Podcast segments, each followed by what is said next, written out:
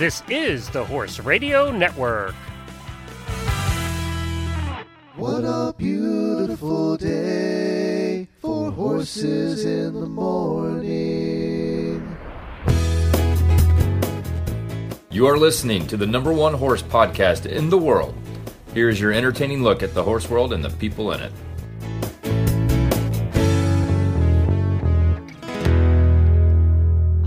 Coach Jenn from Ocala, Florida, and you're listening to Horses in the Morning on the Horse Radio Network for April 9th, episode 2410. Today's show is brought to you by Horseware. Well, Mary Kitzmiller training episode crew, that's Mary and myself, are taking a reboot day. So sit back and enjoy this classic episode from 2017, back when Mary was a novice podcaster showing great promise. What is your favorite day of the week? Never stop learning, you never stop understanding. It's more in depth than just riding a horse. Exciting, knowing that for the rest of my life I could work on this and, and I'll never stop learning.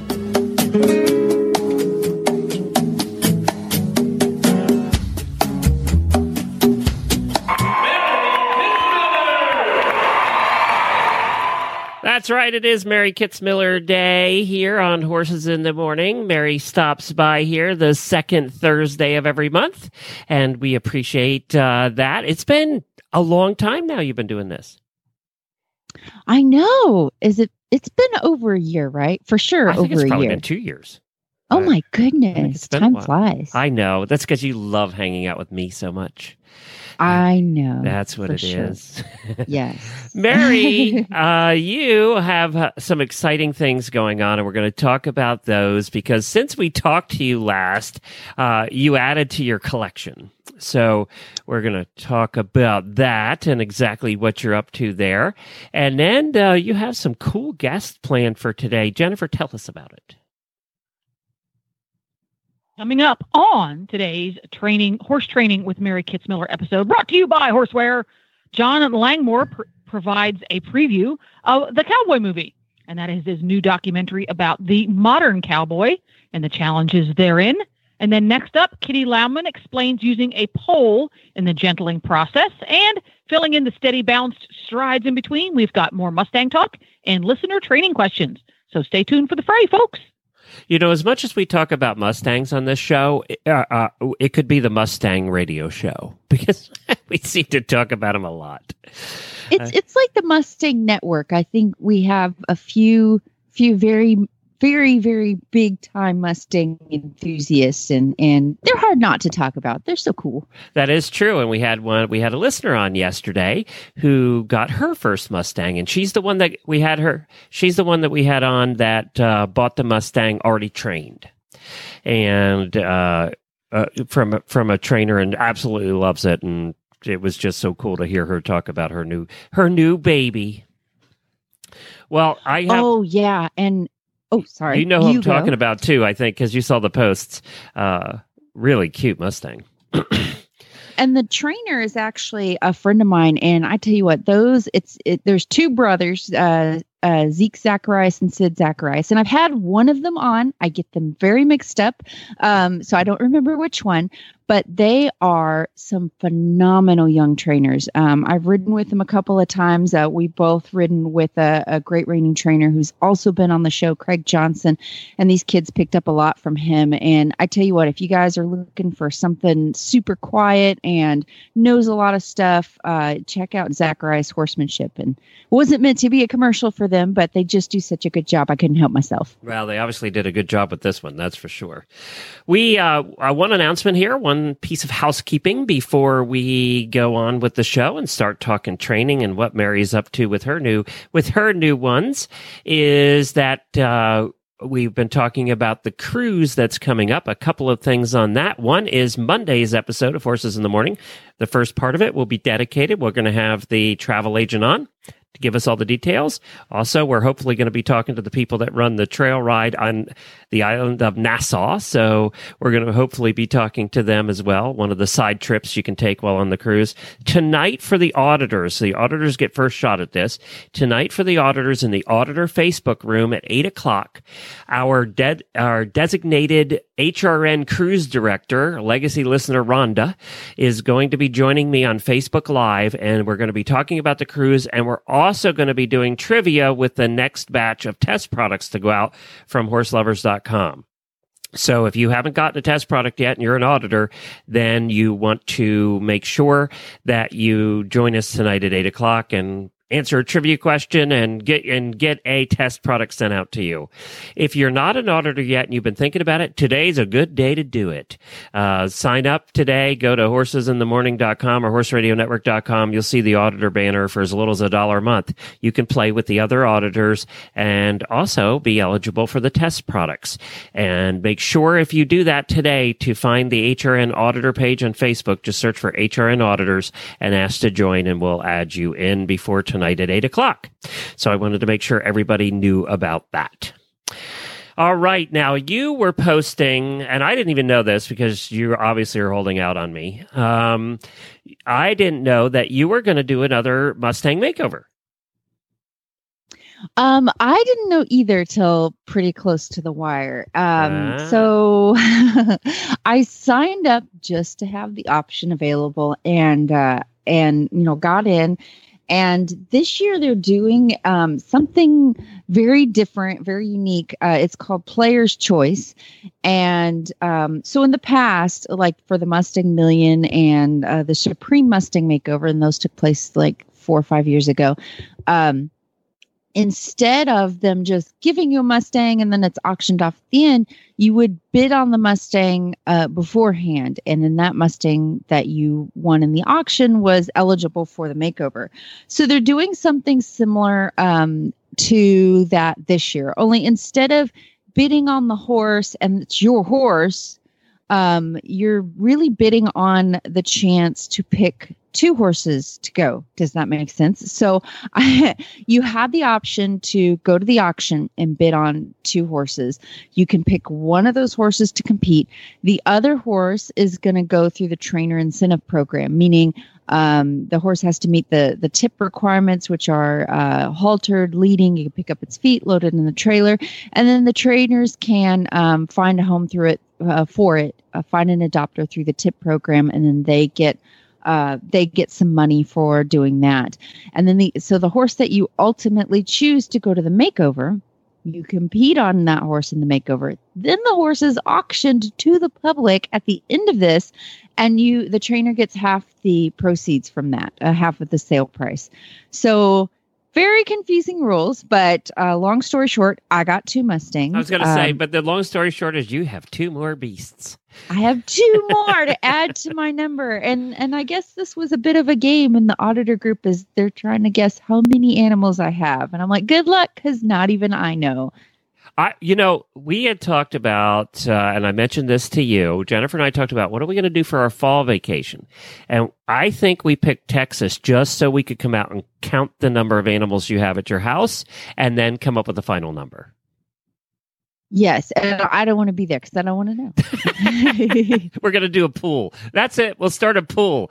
Um, you know, and we'll we'll just you know have everybody put in ten bucks, and whoever comes the closest wins the pool, oh, sweet. or I we'll like it. donate the pool to your feed bill, one or the other. Oh yeah, that'll cover like half a day, half a day's feed. So now you now I know that the uh, uh, that some of the listeners were helping you pick out your Mustang. Tell us about the ones you got. Um, well, you know, I went through the list several times. There's there's videos you can watch and and uh uh I couldn't just find a standout favorite and the auditors were really great in helping me decide. Uh I ultimately I was I was able to win the mare I was really going after. And I decided to go after mares because I figured everybody was going to jump on geldings and uh so one mare that I got, she looks probably pregnant. Um, she's not, I hope, uh, but she's pretty round and she's very beautiful. And uh, she's from Pancake, Nevada. Uh, so Really, I've- Pancake yeah. Nevada. Yeah, yeah, well, that's why she's so round. it's- yeah, it's the Pancake HMA. Yes, and apparently a lot of horses from that HMA are called. They're named Pancake. So I was thinking of calling her Waffles, but. I So like that actually. yeah, so I got her. The What'd only she thing I'm like? worried Now about. this was a colorful batch, by the way. It was. It was. Um, I got two bays because Okay. that's that's my color. But but yeah, they have they had some uh, really pretty colored up horses.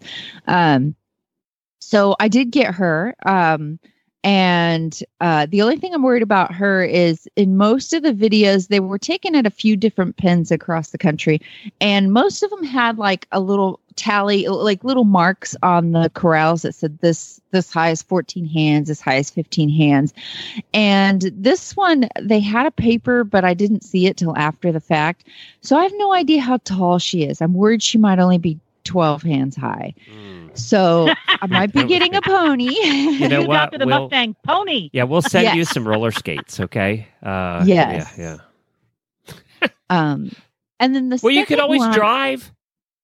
Exactly. If it's a pony, you could take up driving. You could drive in your freestyle, but you have to ride for the the preliminary classes. Well, then you might have to hire a kid.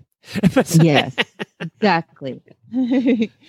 but uh, well, the second mare I got is about 15 hands tall, if the little marker thing is correct, and I really wanted to come home with a horse from Jackson Mountains. Uh, that's a herd management area in Nevada, because um, I have a good track rec- record with them. I've won over fifty thousand dollars with Jackson Mountains horses, so I figured for luck I should try to pull one from there and I did, and she's very pretty. Um, this mare actually did not get any bids in the auction. She went to the pool, and when they go to the pool, it means um, that the first person with 200 bucks can take that horse, and so that's what I did. Um, so she's pretty cool looking. I'm excited about her. So I have two horses to choose from, both bay mares, and we will see how they When end up. I pick them 'em? up uh, in about a month, Okay. like May 12th. I They ship them to you. You have to have them shipped. How does that work? Uh, they are, are they will be shipped to Decatur, Texas, at National Roper Supply, and um, Or we you can go pick, pick 'em them up. Yes, yeah. So now, can I ask how much the, uh, uh, you know, what was the average that they were going for in the auction part? Most, uh, you know, they didn't go for as high. I think because we're not actually keeping the horses, so a lot of them were, you know, some were three hundred bucks. I got my first choice for seven hundred, um, and then a few horses, one or two went for, you know, somewhere in the fifteen hundred dollar range, and Wow. a few went for twenty three hundred dollars. Whoa. Uh, so yeah, yeah, that's quite an entry fee. Um, exactly. Yeah, Gotta plan uh, on winning something. exactly, exactly. The Well, now- purse is pretty big, but yeah, what is the purse on this one? Is it a hundred? I think it's a hundred if you win the That's a if you win thousand the people, not a hundred dollars Yes. like you're used to winning 100 locally. bucks. Yeah, like we're used to winning in everything else we do in the horse world. Yeah, exactly winning ribbons. exactly. Um, well, that's one thing that the Mustang makers always did. You know, they always did have pretty good prize money, and, and it, you know, they had they needed that incentive to get people to do it in the beginning, and then it just stuck. So. Now tell us, this is a training show. So, you know, let's take one of these. I don't care which one. It doesn't matter really. You're probably going to do the similar thing with both. What will your first month or two months look like training wise? Can you kind of give us this a step by step of what you're going to do with these horses? And and you're now I just got back from Road to the Horse. I saw a very condensed three day version, right? Um, but what are you going to do over having a couple of you know having a long time? What will you do in the first month? Let's say. Let's start there. You know i've done it a little bit different every time. Um i have done the thing where you know you're on them the first day. Uh and in some cases that if you can I, I think i've learned working with mustangs uh to go for it. If the horse is open and ready for you to crawl on do it. Because they kind of go through a period where they they are taken out of wherever corral they've been uh, kept and they've been hauled across the country. They're in a new ranch so they don't have normal anymore. And so there's this kind of period where they're just looking around like what do i do? Where do i go? And if you kind of strut up to them and you're like you know what? It's totally normal. Let me touch you and let me ride you. They they have kind of a period where they're like oh, okay i'll do that and uh it, and it, it tends to work out and things go really well uh, better than waiting too long where they get a little confident and they're they decide nah i don't think i want people on me um so uh, so I have done it uh, in a kind of a quick manner uh, as far as just getting getting into that first ride. But uh, what I plan on doing with these girls, uh, you have the option to have them put the halter on your horse in the chute before they load. I think I'm going to go ahead and do that. Uh, just so I can get to them much quicker. Uh, I'll probably still have to work them in the round pen and work on getting them to face up and follow me around a little bit. Um, and then once I can safely get a hold of that halter lead rope, I will.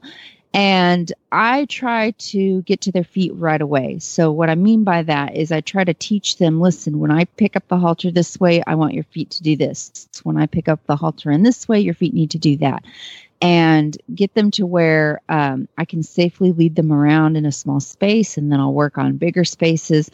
I'll do a lot of work with touch the first few days. Um, you know, make sure I can touch them all over their body. I can, you know, start trying to climb on them bareback. Um, and the way that I do that is actually pretty safe. Uh, once I know that I can yield their hindquarters and get them to face me, um, then I start leaning and laying all over them and uh, I do a little bit of a version of uh, the Jeffery method, or it's otherwise known as the human curry comb, and it's it I've never looks heard it like called it that could before. be. That's funny. Oh, you human, yeah. a- And when you're done, if your shirt's not dirty and covered with fur, you're you're not doing it right. Um, you want to lean on them and slither all over them and look really weird to your neighbors and um, really get all over. And and it looks like it could be dangerous because you're climbing all over a horse that's never been ridden before. But honestly, it's it's very safe if you know what you're doing. I've never, knock on wood, had any kind of accident doing it. The worst thing that ever happened to me I was laying on a horse's back and she decided she didn't like the feeling and kicked straight up in the air. And I flew through the air, landed on my feet with the lead rope still in my hand. And so, you know, that it, it was, it was not too dangerous, but Which is um, kind of why you do that, right? Is because it, you can. It's an easy exit. It is. Yeah. And I, you know, the way that I plan it, uh, so if I start with the left side, I always make sure if something happens, I drop off on the left side. Like I, I uh, because the lead rope is on the left side. You don't want to crawl over and then somehow manage to end up on the the right side of the horse because they've probably never seen you on that side doing that. And uh, so there's a there's a lot of like safety things I do. First of all, if I'm worried about the horse kicking or biting me, it means I haven't done enough prep work and I need to go back and do some groundwork. Um, and then uh, I never, well, I, I do, but I'm very careful about actually straddling over the horse and sitting on them like I'm riding them. Because if they get tense, our natural reaction is to squeeze with our legs, which just makes things worse because that that kind of feeling of something wrapping around the horse's belly is typically what makes them buck. So when I start out, at least I lay across them flat. I lay on my stomach and keep my whole. It's like planking. I remember that fad? Um, I lay across them completely flat, and uh, you know, and I I get to where I can slide off their butt, uh, but I build up to that. And for the most part, they really, really tend to accept it. There's something about it, something about being up really close to them and kind of massaging them all over. They really chill out, and uh, it's it's a good thing to do before you do that first ride. Now, will you? Um, so, when you do the f- first ride, do you do it bareback or do you do it with saddle? I have very rarely actually had a horse take steps with me on bareback. Usually I will do that curry comb thing up into the point to where I can lay all over them, I can slide off the back of them, and then I start introducing them to the saddle. And I do all the steps with the saddle. So um, I make sure they accept the saddle blanket. I throw the saddle on. I move them out with the saddle, walk, trot, canter, let them get the feel for it. And once I'm pretty sure they're not going to buck anymore, then I start uh, putting a foot in the stirrup and standing up in the stirrup, laying over the saddle. I'll uh, I'll lay halfway over um, and reach over and kind of take the other stirrup and kind of lightly tap them on the belly on the other side, just so they see that movement. And uh, and then I'll just start doing all the the riding part with the saddle on. Gotcha. All right. And then, uh, so then what, how, what will you do? You'll start working on the basics of groundwork when you're in the saddle? Yeah, so I do um I do stuff with the lead rope before I ride that is gonna um simulate a ride. So I drive the horse right about from their rib cage. So I place my body near the rib cage, which is going to kind of act similarly to my leg. And I teach them to follow a feel on that lead rope. So I'll have them go around me in a circle. So this isn't like lunging. This is very low energy. This is a very small circle. And I'll have them go forward and around, make sure I can get them to go forward, go uh, go around me in the correct direction. I'll practice a lot of lifting up on that lead rope um, and I kind of direct that lead rope up toward the horse's withers. And when I do that, they should be able to step their hindquarters away from me. So they're going to disengage those hindquarters. And then I switch hands with the lead rope and I have them follow a feel and change directions. So with that exercise, and I do that over and over and over and over and over again. And I do that with the flag too. So as they're going around, they can get used to something that makes some noise and is a little scary and has a weird sensation to it. Um, so that whole thing is all the things I'm going to do in my first ride. They're going to go forward. They're going to go in a small circle. They're going to learn to yield their hindquarters, which is going to be my one rein stop in case of emergencies.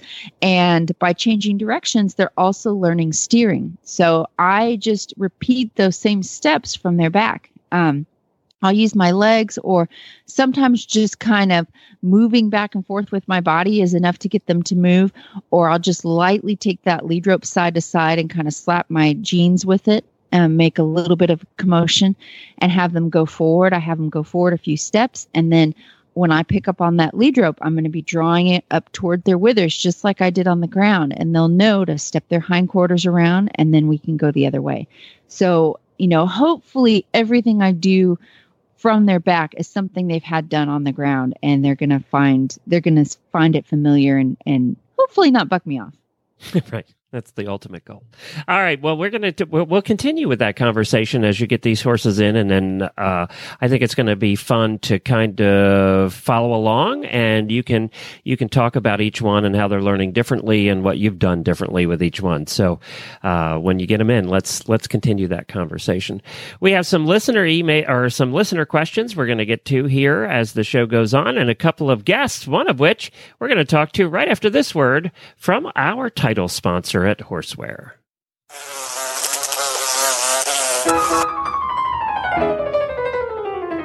Another long, tough fly season is right around the corner. And the only choice for this fly season are the Amigo range of fly sheets because they're built tough and feature the latest in design comfort, bug busting technology, and sun protecting fabrics. And the Amigo range has a fly sheet for every budget from the Amigo Bug Buster Vamoose with no fly zone to the Amigo Bug Rug Fly Sheet. Find Amigo sheets at your Find Amigo fly sheets at your local or online retailer, or you can visit horseware.com. That's horseware, H O R S E W A R E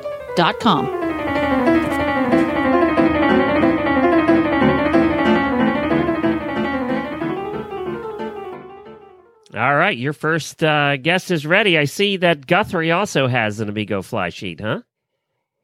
Uh, yes, I just bought it for him. It covers every square inch. It's got permethrin baked in, which is great because the stupid horse reacts to fly spray, and he has not had a, any bad reactions to the fly sheet, and um, he isn't scratching all of his skin off yet. So I'm Oh, very perfect. happy with it. Win, yeah, win, win. and he's not.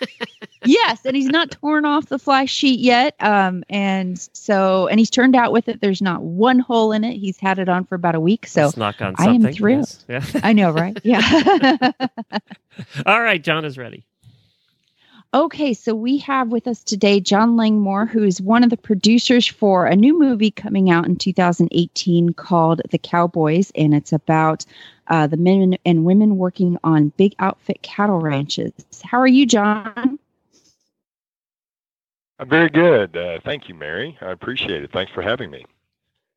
Not a problem. Um, I actually shared the trailer of your movie. It's it's a really awesome trailer that you guys can check out on thecowboymovie.com and in the auditor group. And there was a lot of interest and and uh, uh, you know, most of us have never dealt with, you know, been in that kind of lifestyle of working on a huge cattle ranch out in, out, you know, the American West. And it was something that we just found really interesting. And uh, I was, uh, I was going to ask, uh, where did you guys get the idea for this? How did this all come about that you decided to make this movie? Yeah, um, good question. So my father was a photographer and did a book on the cowboy, uh, the big outfit cowboy in 1975.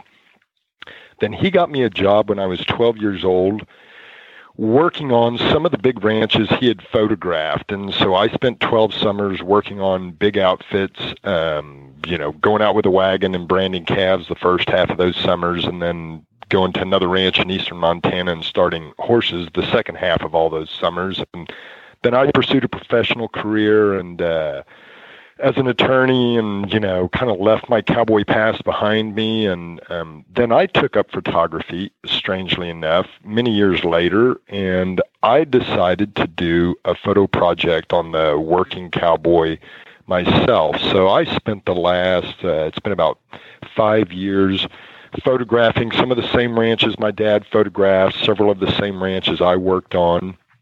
And then by chance, uh, a filmmaker, an excellent filmmaker, a guy named Bud Force, took out an office next to me in the place where I office. And he he was a former bull rider, spent his life in agriculture and went into filmmaking later in life. And he and I just you know, came up with the idea of wouldn't it be great to make a documentary film on the working cowboys, something he's always wanted to do, and it was kind of an extension of the photo project that I had just wrapped up, and um, that's how it came to be. That's really cool. It, it kind of sounds like it was meant to be. Um, I uh, so right. so just watching the trailer i learned a lot that i never knew and and you know i live in texas and i have I have a 30 acre ranch but it, it's not quite uh what what you're now john there's in, a thousand animals on the 30 acres but we weren't we're not yeah. mentioning that Yeah. Okay. Right. Got them packed in. Yeah. yeah so it's, you've got as many uh, animals as a big outfit, just not as much land. I exactly. Guess. Less yes, fence I need to, to fix hire that a way. Crew. yeah. We're not going to brand mine though. So, uh, um, but but yeah, you know, it's it's a it's a lifestyle, and they mentioned this in the trailer that uh, you know a lot of people don't realize that there are still working cowboys. Cowboys are still a thing. It's not just something you see in in fiction movies. Um, were there any particular myths you were trying to dispel, or things that you're trying to get to people who might not be familiar with this lifestyle? Yeah, you know, it's funny. You just mentioned one of them. It's you know, they have been lamenting the Cowboys' demise since, you know, before the invention of barbed wire, really with the railroads kind of you know, starting to end the cattle drives, people started writing about this is the end of the drifting cowboy. You know, Will James, the famous Western author, kind of there was always a, you know, a melancholy notion running through his books that this is the end of it all. And, you know, Lonesome Dove, Monte Walsh, all those movies played off that same theme.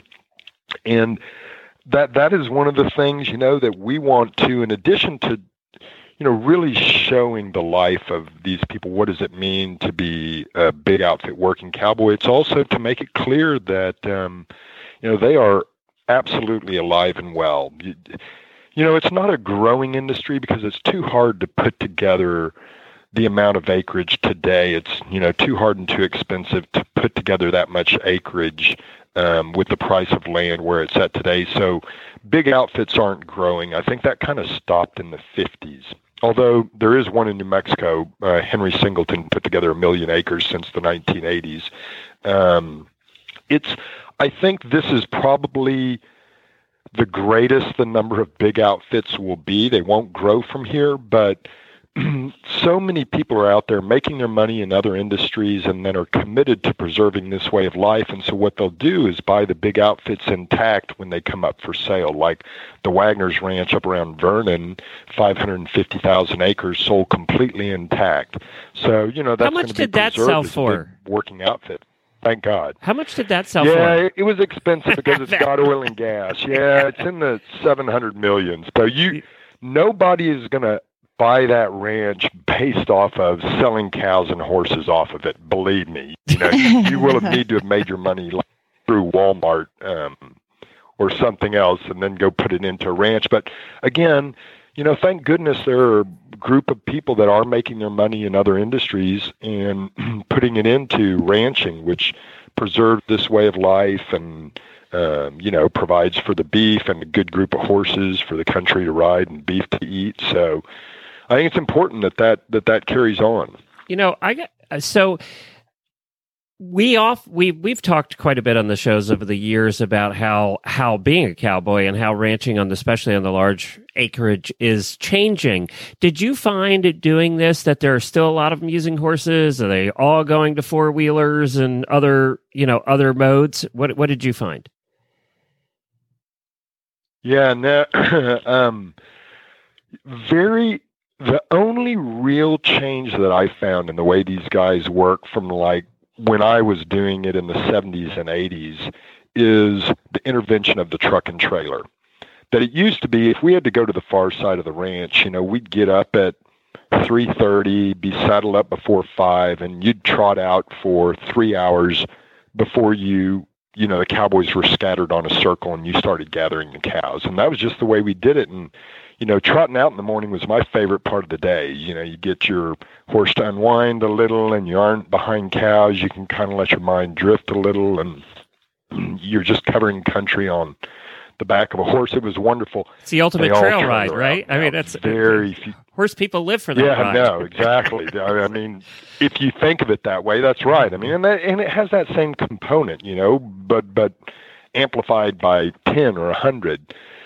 So that is the biggest change I've found. None of these big outfits do things, you know, uh, other than trailer out their horses. They don't gather cows with trucks. They don't use four wheelers. You know, they don't use helicopters. Sometimes they'll use helicopters to go find a group of horses or cows that they just can't find a horseback. But that's it. Once they spot them, they send guys out a horseback. So no, it is very much. I mean, you can't you know when you're gathering say 700 cows and you know some of them want to turn back and cows and calves get separated you can't do that on a four wheeler i mean there's they have not invented anything as good as a cowboy on the back of a horse to keep those cows moving um, and, and I suspect they won't. There's nothing on the horizon that's going to displace a cowboy horseback you know, working these big herds of cows. Right, well, that's good to hear, actually. Uh, it's really good to hear. Now, uh, one of the questions that we had is Did anybody, how did you decide what ranches that you were going to go to? And did you get any pushback? Did, did you get any pushback from the Cowboys saying, no, we don't want to be in a movie?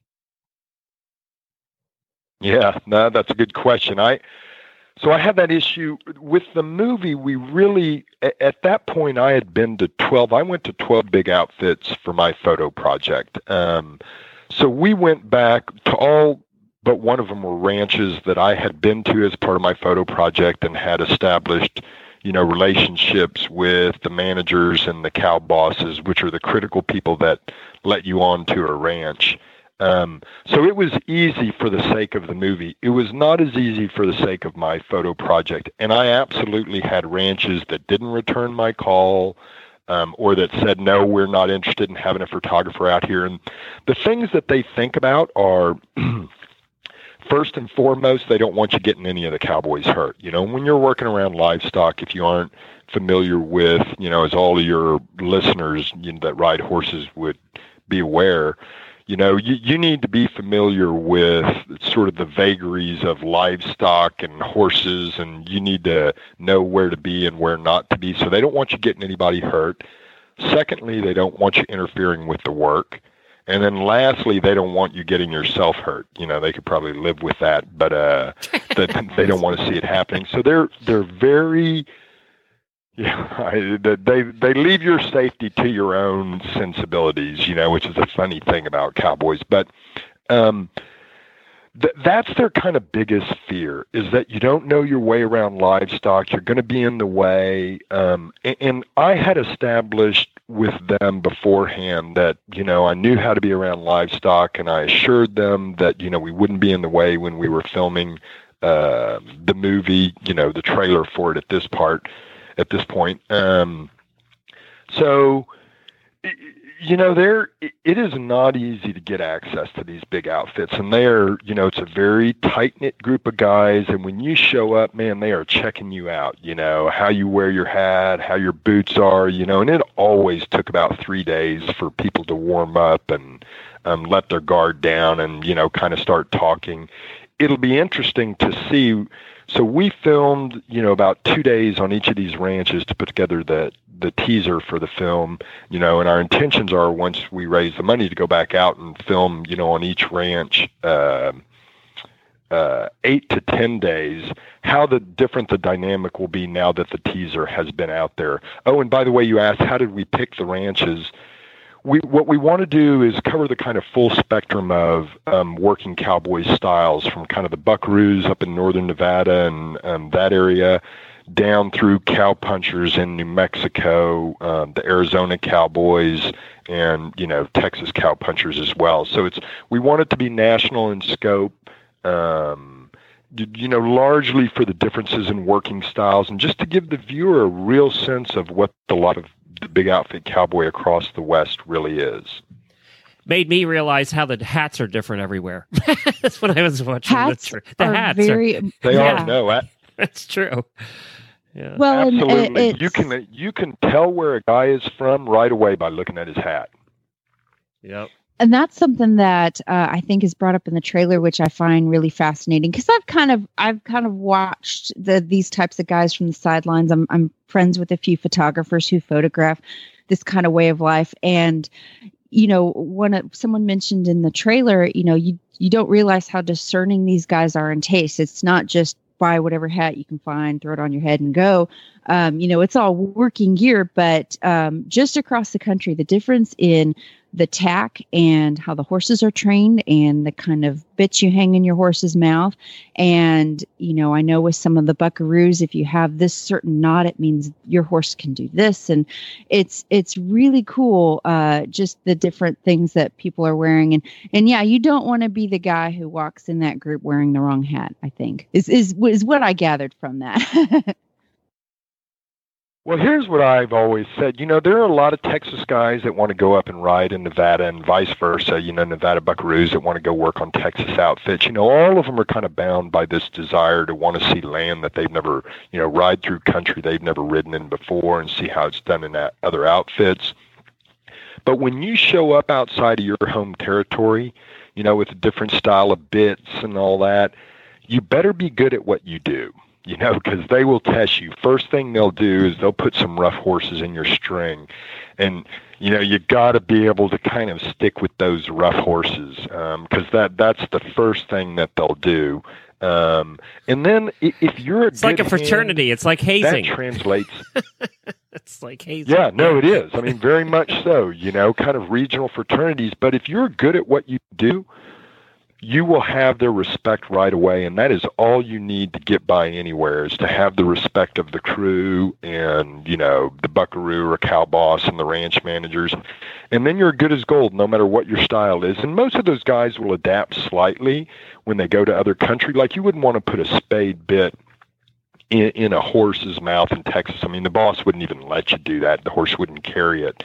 You know, you could probably use a curb bit from Texas up in a, uh, you know, up in Nevada where they use different kinds of bits, but you'll make minor modifications to to adjust to you know the way the horses are ridden and things like that. But on the whole, they kind of do things the way they do it. You know, and a big one is do you dally when you rope or do you tie hard and fast? And um, so it, it's those styles are, are definitely different. But and one thing I was going to say that like one thing that is valued absolutely, even though the style of training horses and riding horses and all that is different from north to south, um, being a great horseman is sort of the the highest quality you can have in the cowboy world. You know, more than knowing cows, more than anything is, um, you know, and that goes across the entire West is just being really good with a horse is kind of the most cherished quality you can have. Well, now I we we um we were contacted and we're part of a documentary that's just coming out now actually uh, about podcasting. And so they came and they filmed for three days in our studio. And of course they'll use about two minutes of it right? Um, and they filmed us with the horses and all of that. And it's a major documentary. And and i you know i know the guys that did it and you know it's cost them three times what they thought it would. And you know it's taken a whole long Yeah, lot longer right. than they thought it would. Uh, you know are you guys are kind of going to be in the same boat, right? it's like, yeah, Yeah. yeah. No, it's a yeah, as you kind of my like I start to get tense as you describe all those issues we're right in the middle of dealing with. Yeah, and you know, we are going through the same process of every documentary filmmaker in the world, you know. Bud and I funded the making of the teaser to kind of generate interest in the project and demonstrate, you know, what it is we're the end product is going to be about. Now we're in the fundraising mode and then we'll go into the distribution mode once we, you know, raise the money and get back out and film the whole thing. So yeah, no, it's a long process. I mean, one thing we're, you know, what we're committed to is I think we're going to go to six outfits, hopefully no more than six. It would start to get um, difficult, but we have those six picked out. Four, we've already been to four of them to make the teaser.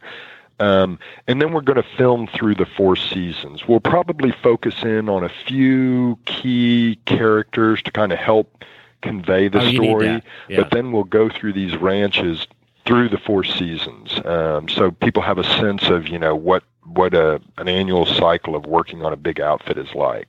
Well, I can tell you one of the guys you got to. And I'm uh, sorry, did I interrupt you? No, one of the guys you have to highlight is the little kid with no pants. Put him first, and you'll raise all the money. Just put him first. he was so cute. Yeah, no, everybody loves a kid on a bicycle, you know, saying that it's about ready to rain. Yeah. it was it was very very cute. Well, I know what you're going through, and I know well. Where is there a fundraiser right now? Is there a GoFundMe? Is there a Kickstarter, or what's the scoop? No, we're we're you know our objective is not to you know I say resort to that. It just what we want to do is just offer the film up to the viewing audiences. You know, we're hoping we can raise the money through our own contacts and you know maybe some supportive uh, companies that kind of operate in the industry, and just give it to the world at large instead of asking them to pay to make the thing. Now, you know, if we haven't raised the money six months from now, I may, you know, Bud and I might sing a different tune about that. But that's our objective at this point. point, and I'm I'm confident that we'll get the money raised, and we won't have to ask the public for it. And then we'll just be able to offer it to them, and you know, they'll just get to watch it. Terrific. Well, good luck with it. Thank you so much for joining us. It's the cowboymovie.com, and we'll have you back again when it's coming a little closer to, to being out. Well, it's a real pleasure to join you, uh, Mary and Glenn, and uh, I love your program, and I'm uh, very happy to have been part of it. Thank you very much. Thanks, John. Thank you. Well, there All right. you go, Mary. He has to come by your place. He could have all different kinds of animals in the movie. Oh yes, I would be the comic relief. Yeah, that's right. Oh my gosh, you don't know how bad I wanted to be like. If you need anybody on the crew, I'll hold a camera. yeah, yeah, yeah. I mean, you like cowboys, and there'll be a lot of those in this movie, and they'll be No, checking your your hat out. I guarantee you. I have one of every style, so I'd be I'd be good wherever we went. yeah, you know your your regional hats. We need to do that again sometime. You know the hat guy that you're friends with. We need to have Uh, him yes. on talking about hats again because we haven't done that in a long time, and it's it's you know if you're not Western, if you're kind of un English, you don't realize how big a deal that is. Uh, It is a big deal, and and it, and the same, you know, what John was saying. Um, if you're going to go with a very uh, unique hat that like really stands out, it's only going to work if you're really punchy and you know what you're doing. Otherwise, you're going to look like a gooper. you're gonna look like me wearing my cowboy hats where I look like a oh faker. no, yours is perfectly fine. but I, but I look like a to go. faker. I look like a faker because I'm wearing sneakers and no boots. You So- know, um, a lot of rodeo cowboys now, when they're not doing that, they're wearing either loafers or sneakers, which to me is just weird. But Um, you know, I think my granddad wore boots till wore boots for every occasion until the day he died. But He's probably uh, buried see- in them. So sneakers aren't aren't. He, he pro- I think he was. Uh, and uh, you know, um, uh, I want my job. I want to, I want the job of picking out cowboy hats for movie actors because so many times now in the historical movie stuff they get that they usually get that pretty good but so many times if someone's supposed to be a cowboy in a movie he's wearing a hat that looks like what a sorority girl would wear at a country night at the Yes, nightclub you yes, know yes. it's like no that's not what you're supposed to wear and it's the wrong size buy it at Spencer's it right Gifts, right? Uh, they bought it at Spencer's Gifts. Yep. it just takes me out of the movie. It's like, aren't there supposed to be some rhinestones on there?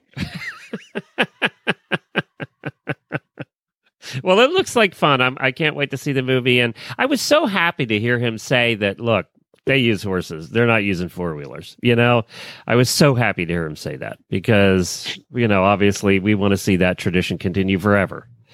Uh, by the way, a Yeah. million acres. The guy has bought up a million. a- That could you? I just can't even comprehend how big that is. No, and you know, I've I've heard of um I've heard of situations where you know kids working on the ranch actually got lost and they had to send up a helicopter to find them. I bet. well, it's a million acres. It's like the size of half a state. Uh, Yes. Unbelievable. All right. Well, let's take a break for our song for the day. We'll come back and we'll uh, do some more training tips, uh, answer some listener questions. Plus, we have Kitty Lauman coming on, and she's going to be talking a little bit about pole training. So we're, we got a lot more coming up for you today. I thought a little Bren Hill, Ode to Selway, would be a good transition into the second half of today's show. We'll be right back.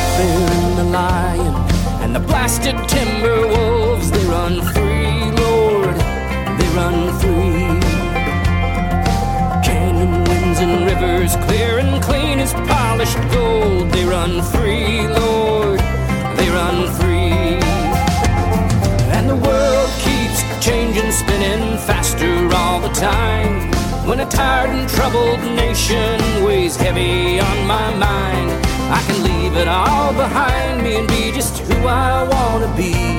And be free, Lord, and be free.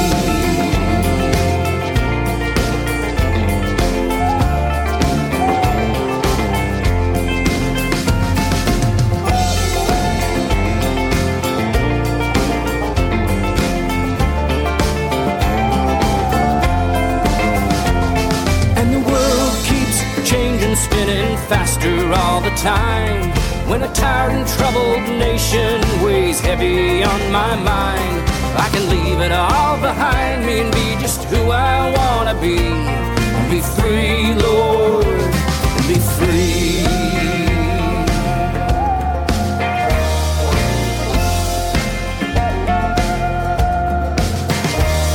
From Sparta Bear, Montana to Nez Perce, Idaho, I am free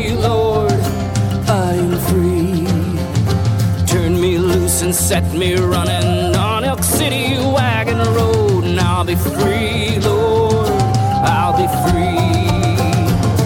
When you see them crystal waters, you will never be the same.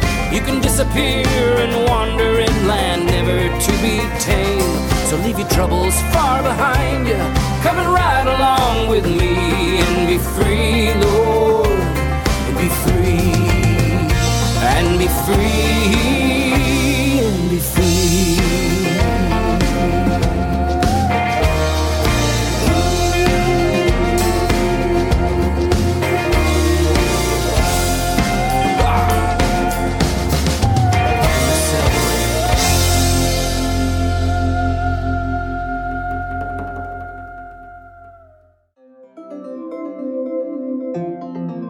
Time to chat a little bit about Total Saddle Fit. Justin over at Total Saddle Fit is a professional saddle fitter. He knows a lot about how saddles fit, how girths fit, how stirrup leathers function, how your horse's back function.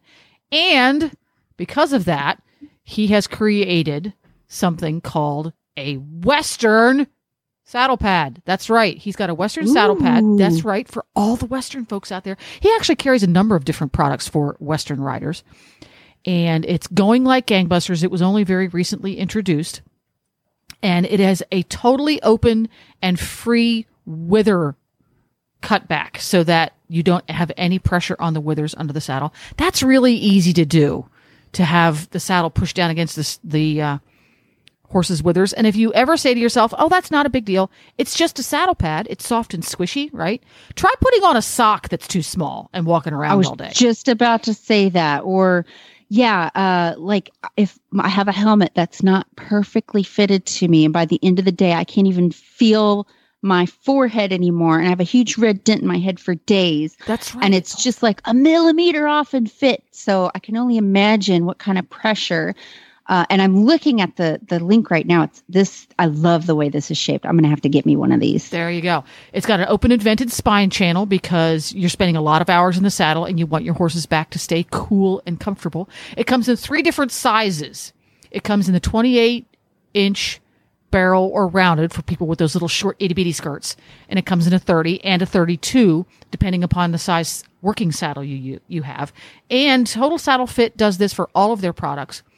It is the use it and abuse it guarantee.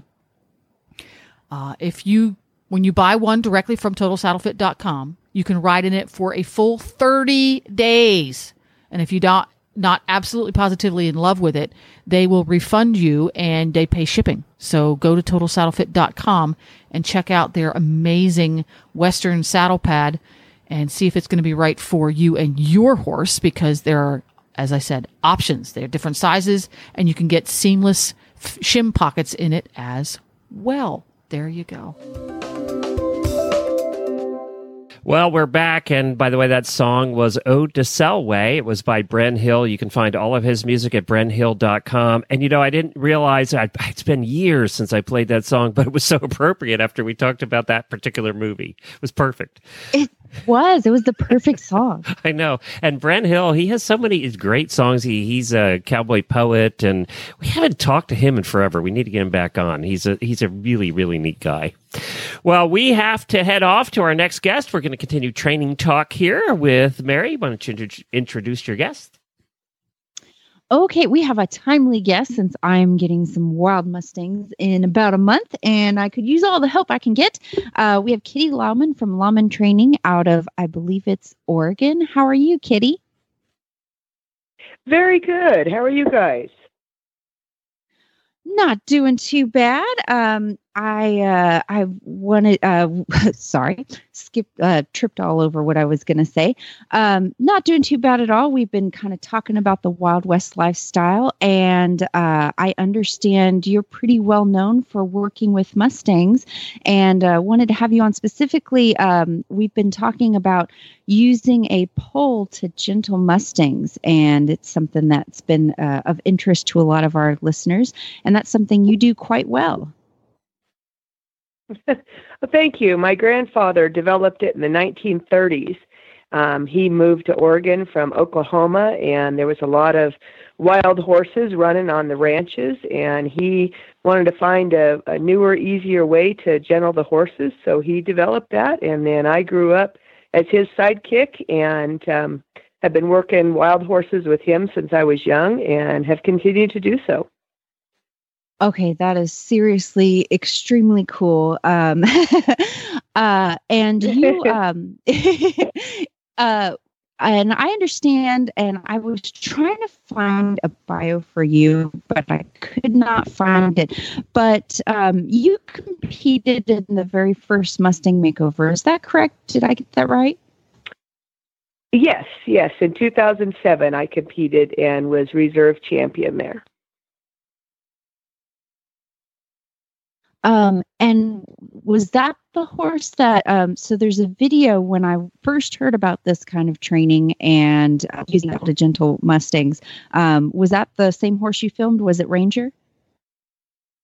Yes, it was Ranger.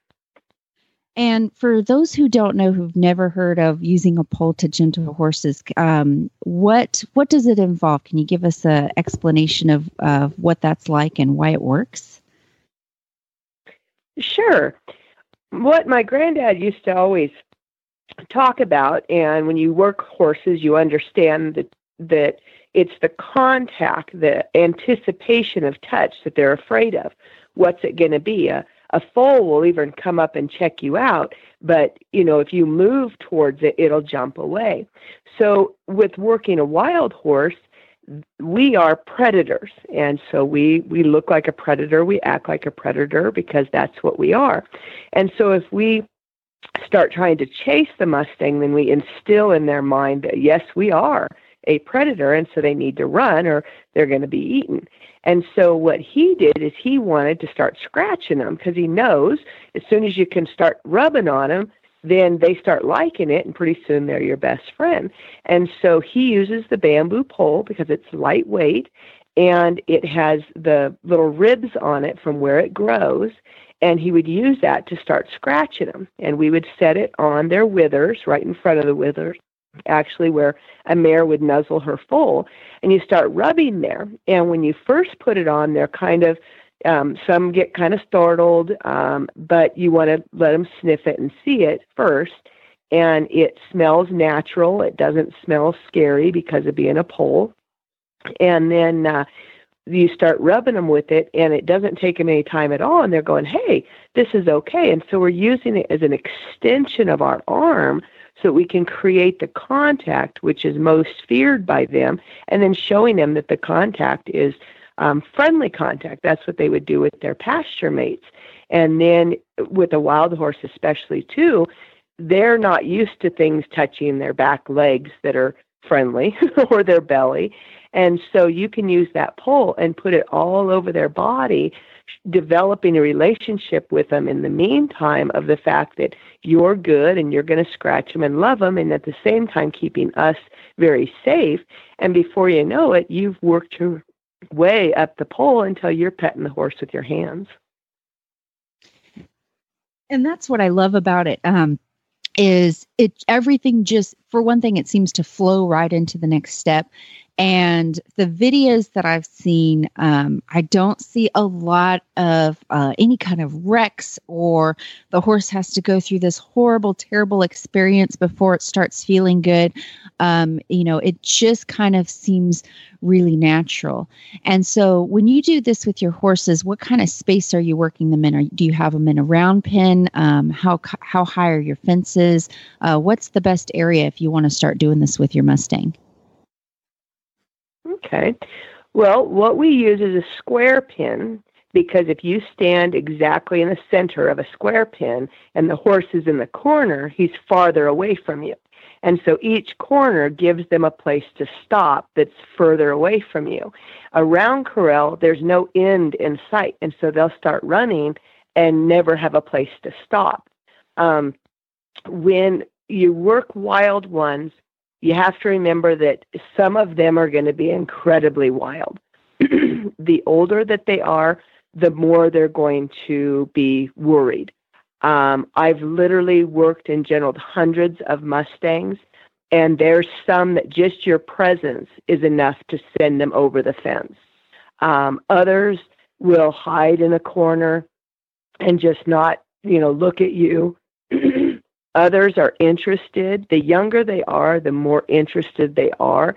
Um, I tell people, especially if they're not horse people in general, if they want to try a Mustang, but they, you know, don't know horses a lot, to always go for a baby because they gentle easier. Um, my most difficult horses have been five and over, even though I've trained many um, older horses, including gentling some that were in their teenage years. And um, the fences should be appropriate for the horse. So if you have an older Mustang, they may need to be a full seven foot tall uh, to keep them from trying to jump it.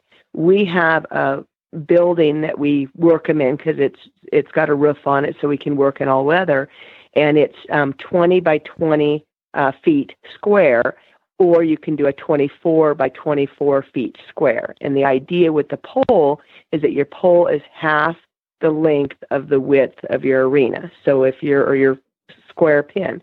So if your pin is 20 by 20, then your pole is 10 foot 24 by 24, it's 12 foot. And I, you know, you mentioned the square pin, um, and that's something I've recently discovered myself because I I needed an indoor pin because uh, over here in Texas, where I live in Texas, it gets flooded every spring, and it feels like I can't ride it ride forever. And so I did the square pin just so I could have as much space as possible. And I have noticed working horses in that square pin as opposed to the round pin, which I normally have started horses in um, at first you're thinking, ah, oh, they can run into the corners and this is going to be so annoying and it's going to take me longer. And I really like that you're giving the horse an option. You can go to this corner and you're going to have, you know, you you you have places you can go if it's just too much. And I actually think that that's better than having that round pen where they just feel like they're in this endless cycle of I can't get away, I can't get away, I can't get away. And I think sometimes giving a horse an option, especially a wild horse, like here's a spot where you can go, and this is going to feel better than if you know being right up next to me. And uh, so I think those square pins have really, really changed how I've been training horses. Good. The other interesting thing is they will pick a corner that's their favorite, and they will continue to go back to that corner. If they get worried, they'll move and then they'll go back to that corner again. And the goal is is when you start seeing them comfortable in all the corners instead of just their favorite corner. Oh, that's interesting. And um, one thing that I saw in your video, I, have seen a few people put videos out where they're using a pole. Either they learned it from you, or or they heard about it and they're using the pole to to channel their mustangs. But one thing that I've seen that you do that I thought was so cool was um, you have actually used the pole to halter a horse. Is that right? Yes, we can use a cotton rope and uh, put a halter on one that we still cannot touch which um, I haven't had the guts to try that out yet. But the way that I saw you do it in your video just looked like all this, and I kept replaying it, and uh, I was like, "How did that happen so fast?" And it was just such an easy thing, you know. the horses going around, and all of a sudden it's got a halter on, which I I think it's amazing. I think any kind of training where um, you can make it just flow like that is is really good. The thing with um, putting a halter on is you'll get some horses which do what I call the ostrich effect. They want to hide in the corner. And they also can start learning to leave anytime they want to. And within reason, that's okay. But as they get more gentle, they start using it as an scapegoat or an excuse. And so by working them to where you have to make sure that you can get pretty close and you can put the pole all over them so you can take the rope off if you can't end up getting close enough to them. But after I've worked with them for a couple days or a few hours, depending on what I'm doing, whether it's a clinic situation or here at home, is we use the rope also on the bamboo pole to sack them out with. So then they become used to the rope because a rope does not carry a rhythm, and horses understand a rhythm.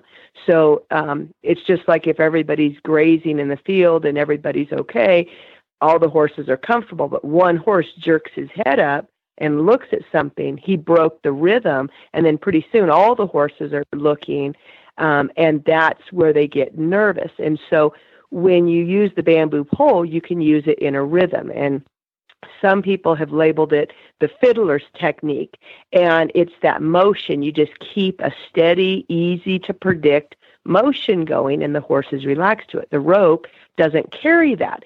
So it's kind of one more step up from the rhythm to something that doesn't carry rhythm, but you're using it with the pole that still carries rhythm. And so it just, you know, it's that stepping stone that the horses can relax to it.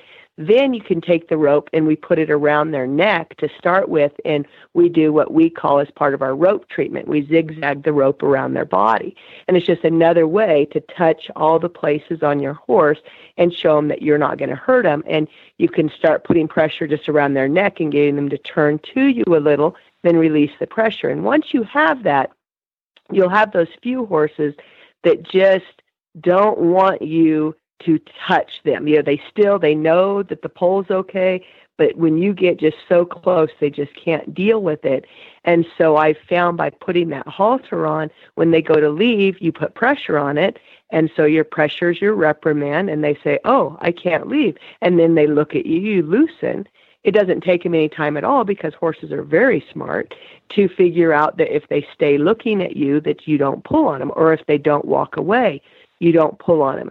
And so putting that rope halter on, um, if you can move your your pole everywhere and rub their face and their jaw, then putting that rope halter on is is still tricky. It still takes a little bit of practice, um, but it's it's very easy to do. And we also, uh, when my husband and I first got together, he was helping me with the horses and and he was gentling one and and um, we had to laugh because by the time he finally got the halter on, he just put it on with his hands because the halter became his um, importance. That was what he was focusing on. And so he wasn't worrying about the horse. And so the horse knew he wasn't the priority. And pretty soon he's just up there at the horse's face putting the rope on it. And we laughed and said, you know, even though he didn't get it on the way we had planned, because he was just messing with it and playing with the horse and not, you know, getting after him, not chasing him, any of that, pretty soon he's just up there, you know, putting the halter on without any big deal. And the horse was even more relaxed.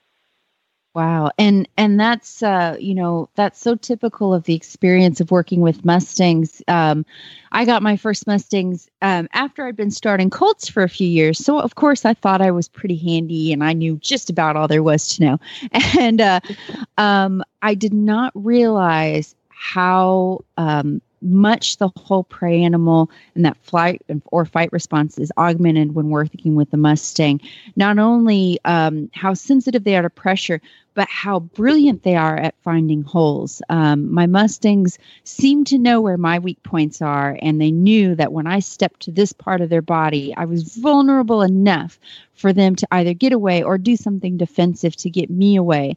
And um, it, it seemed like the more singular my vision of I'm going to try to get my hands on you, the more they were so good at evading it. And it, you know, it really teaches you to just, you know, make a game out of it. You know, you're not you're not playing games, but you're just, you know, hey, I've got this halter here and you happen to be standing next to me and and it's amazing how they let down when you don't get quite you know we we tend to revert to that predator mode of i have to get you i have to get you. And it's amazing how much they sense that. And um so uh, I, I, I, I find that pretty cool and very reflective of my own experience with mustangs of how good they are at finding spots where they can get away. Um, so once you've got the halter on, um, where, what's your next step with horses? I know that you're probably not always starting them uh, with like a, a, deadline in mind, or you know we've got to go to this makeover in four months, and we've got to win the competition. Um, so when you're just starting a wild horse, uh, where do you go next? You've got a halter on. You can touch it with the pole. You can probably touch it with your hands. What's your next step? Well, the next step is, of course, teaching them to start to lead. And when I was younger, we would just work on, you know, pull them to the right. They'd take a step, you'd love on them. Pull them to the left, they'd take a step, you'd love on them. And it'd take you about a half an hour, but pretty soon they were starting to finally move a little bit. Um, and that still definitely works well, but Mustangs in general don't see a real reason to move. It's it's honestly much easier to start a domestic horse than a Mustang. A Mustang will make you work and work very hard. And as you were saying, coming out with an agenda, um, they are individuals, and you come out with saying, well, my plan will be to put a pole on the horse, and uh, and then we're going to go from there. And sometimes you come out, and the horse just seeing you is scary enough that that's your lesson for the day. You just hung out at the fence. Um, other times you put the pole on them and they're good to go and, and they don't really seem to care at all, then maybe I'll go directly to the rope. So each day, just kind of see what that horse tells you he's ready for and don't come out with an agenda.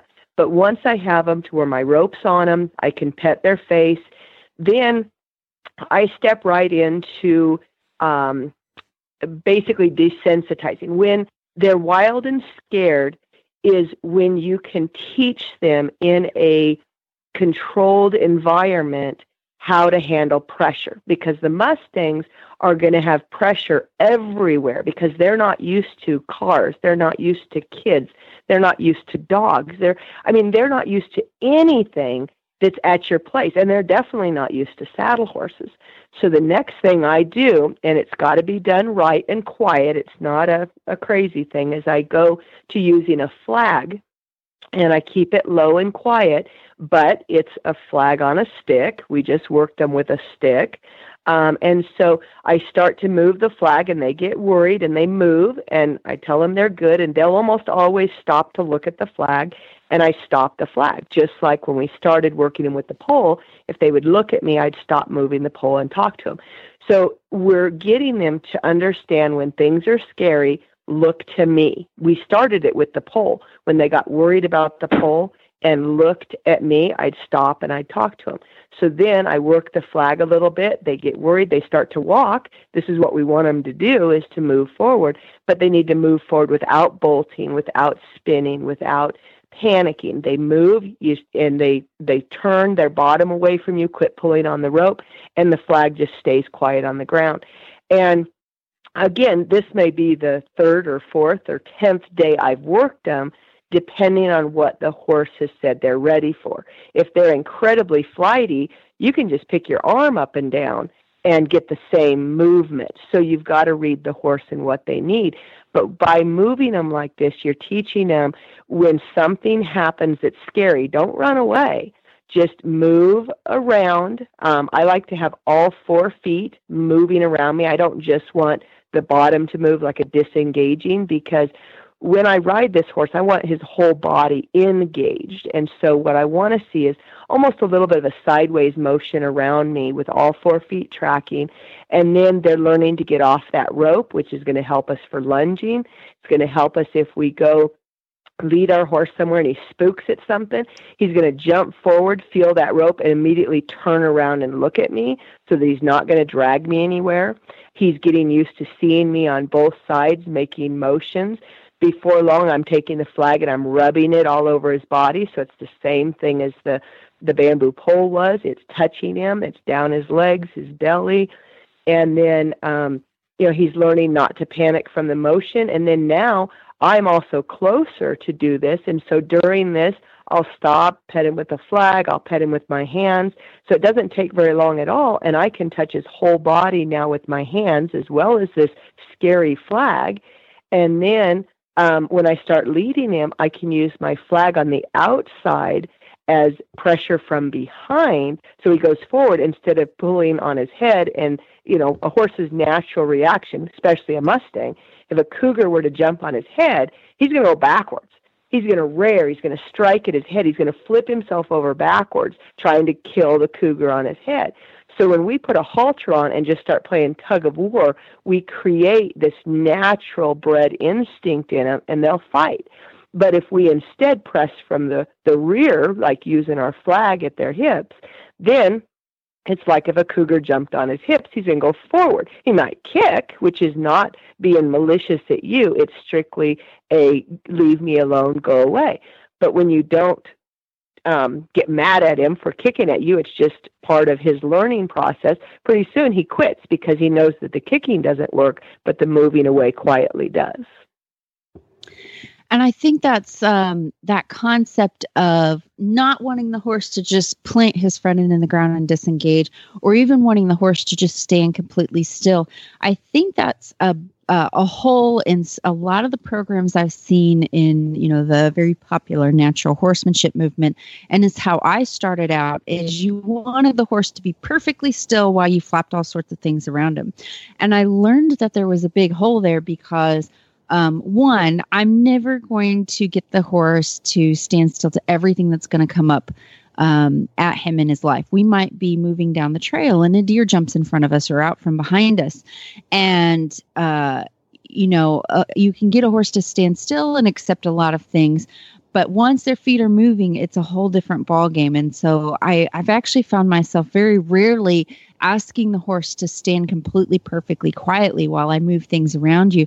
I'd rather teach him okay sometimes your feet are going to be moving. In fact most of the time 99.9% of the time when i'm on you and something scares you we're already moving. And so instead of running away, or if you feel like you're trapped, instead of bucking me off and then running away, move in a way where you're following a feel. And I think uh, you stated it perfectly how they're kind of moving around. They're sort of walking a united circle where their front end and their back end is doing about the same amount of work. They've got their rib cage lifted up. I think that would keep a lot more people safe. Um, to me, a horse that I cannot to get to move out of its tracks because it's been so desensitized to everything is a scary horse that I actually don't want to get on. Um, so, so I really appreciate you pointing that out. Well, thanks. And what I've also found is is what you're saying is very, very true. Is a Mustang, especially um, one, to tell them they can't move means they're going to be eaten. And so allowing them to move, but allowing them to move in a controlled manner will keep them and us safer. Plus, we allow them to stop instead of make them stop. Pretty soon they're relaxed stopping and they're relaxed moving. So now you have both things. If they only will move, you still have a hole, you know, if you're sacking them out. And if they'll only stand, you still have a hole. They have to do both. So that's exactly what you're saying. Um, so if if someone wants to try this for the first time, uh, actually starting uh, from square one with the pole, is there any signs that uh, are going to tell you maybe you're doing it wrong? You should back off or do something differently. Well, it's one of the easier techniques. I do have a video out called From Wild to Willing, and everybody that has um, has purchased it has really enjoyed it. We really tried to make it step by step. We actually took a bro course and tried to show, you know, this is where you want to start and why, and you know, tried to really put it together in an easy to understand format.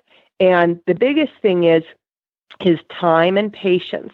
You cannot rush the gentling process. You can't, it's kind of like telling your kid he's going to read today. He only learned what an A was today, but you, he's going to read the darn sentence today. It's not going to happen. And so we have to remember that with our horses. Just like our kids, some kids are reading before they enter kindergarten. Other kids struggle all the way through all their schooling just to do the simple reading. Horses are going to be the same. Some will come around very quickly and some will struggle. In the video, we work three different horses. One of them was older and very, very wild and pretty crashy. And so I, of course, I didn't get near as far with him, and he would have been an incredibly hard horse for anybody to do. The other two were pretty decent and pretty easy. They were younger, they were two and three. And then um, if people will be slow and look for the signs, and we try to show that through the video, but look for that horse looking at you. You know, you need to notice this. When the horse looks at you, he's asking a question. His question is, what are you? Who are you? And are you going to eat me? So if you ignore him and just keep doing your thing, then you are not answering his question. When you stop and acknowledge him and everything gets quieter when he looks at you, then he starts going, Oh, are you the answer? Are, are you what makes things easier? And I found most people that do the pole, if they're having problems, it's because they're pushing too fast and aren't giving the horse the time to relax and absorb the lesson. If you just run it over his back and leave, he has no clue what happened. But if you put it on him and he looks at you and you talk to him, and then as he seems like he's relaxing, you take the pole off, back away, hang out for a few minutes, step back forward, put it on again. You know, it, all this time, it, it gives him a chance to absorb what's happening and the fact that you haven't eaten him and you're not chasing him like a predator. And so pretty soon he starts thinking you're pretty good. And if it's a young horse, there's a good chance that if it's a weanling to yearling, they could literally start coming right up your pole and start sniffing you to figure out who you are. And I, I think that's a that's a really good piece of advice. And it's you know people might think the magic is all in the pole but you know it's really the pole is the tool. It's the person who's uh, using the pole who's going to be um, making making everything happen. Um, so if people are interested in your video they want to learn more about you where can they find you online? Okay well i have a new website i'm working on um, it's called Lauman training lessons.com and Lauman is spelled L A U M A N. And it's an interactive website. I was working on um, the idea of being able to work horses with different issues uh, and use, you know, show the real time footage on them. And then people could ask questions, and then I could show in real time on these videos. And that had been the idea. But I'm not a computer person, and the person that was helping me um, hasn't been able to do as much. And so uh, the videos are there, and there's a whole lot of um, daily videos. And I'm hoping now that the snow has left from Oregon that I can start doing some more daily videos and stuff. So if they go to laumantraininglessons.com and then they can sign up to see videos, or you can go, there's a, um, a mercantile page or a uh, I was trying to remember what it was called, but a place to purchase, and you can see that. And if they can't find it or if their browser is not bringing it up, they could always email me at laumantraining at gmail.com. Wonderful. Well, thank you so much for joining us today. I know I'm going to uh, be checking out the website because uh, I've got my own two wild ponies coming in in about a month. And uh, I look forward to checking out your videos. Well, that sounds like fun. I wish you luck with your uh, wild ones. They're a lot of fun because they're very rewarding when you are able to to get them to come around to you. Thanks, Kitty. For sure. All right, uh, we're we're about wrapping up the show here, and that was an interesting conversation. What a fascinating woman, huh? Oh yeah, I really uh you know, I've followed her website and stuff since uh I got my first Mustang makeover horse.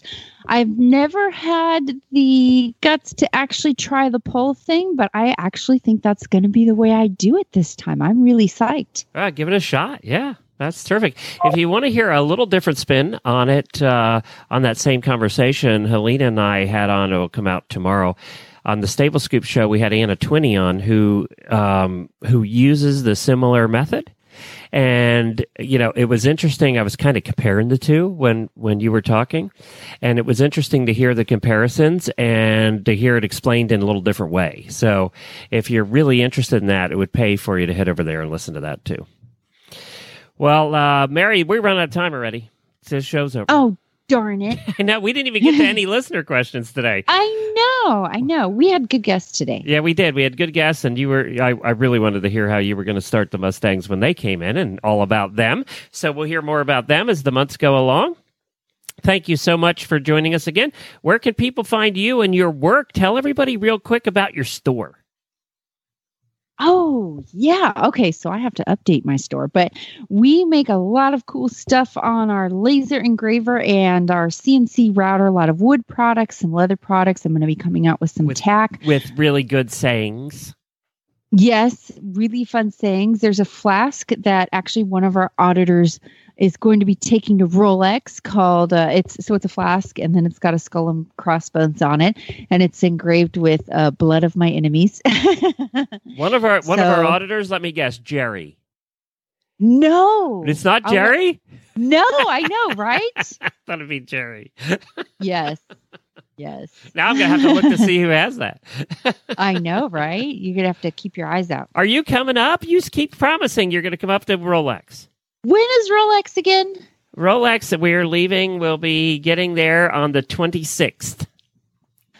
I weeks. feel like I'm somewhere. I want to say that I'm in Arizona at that time.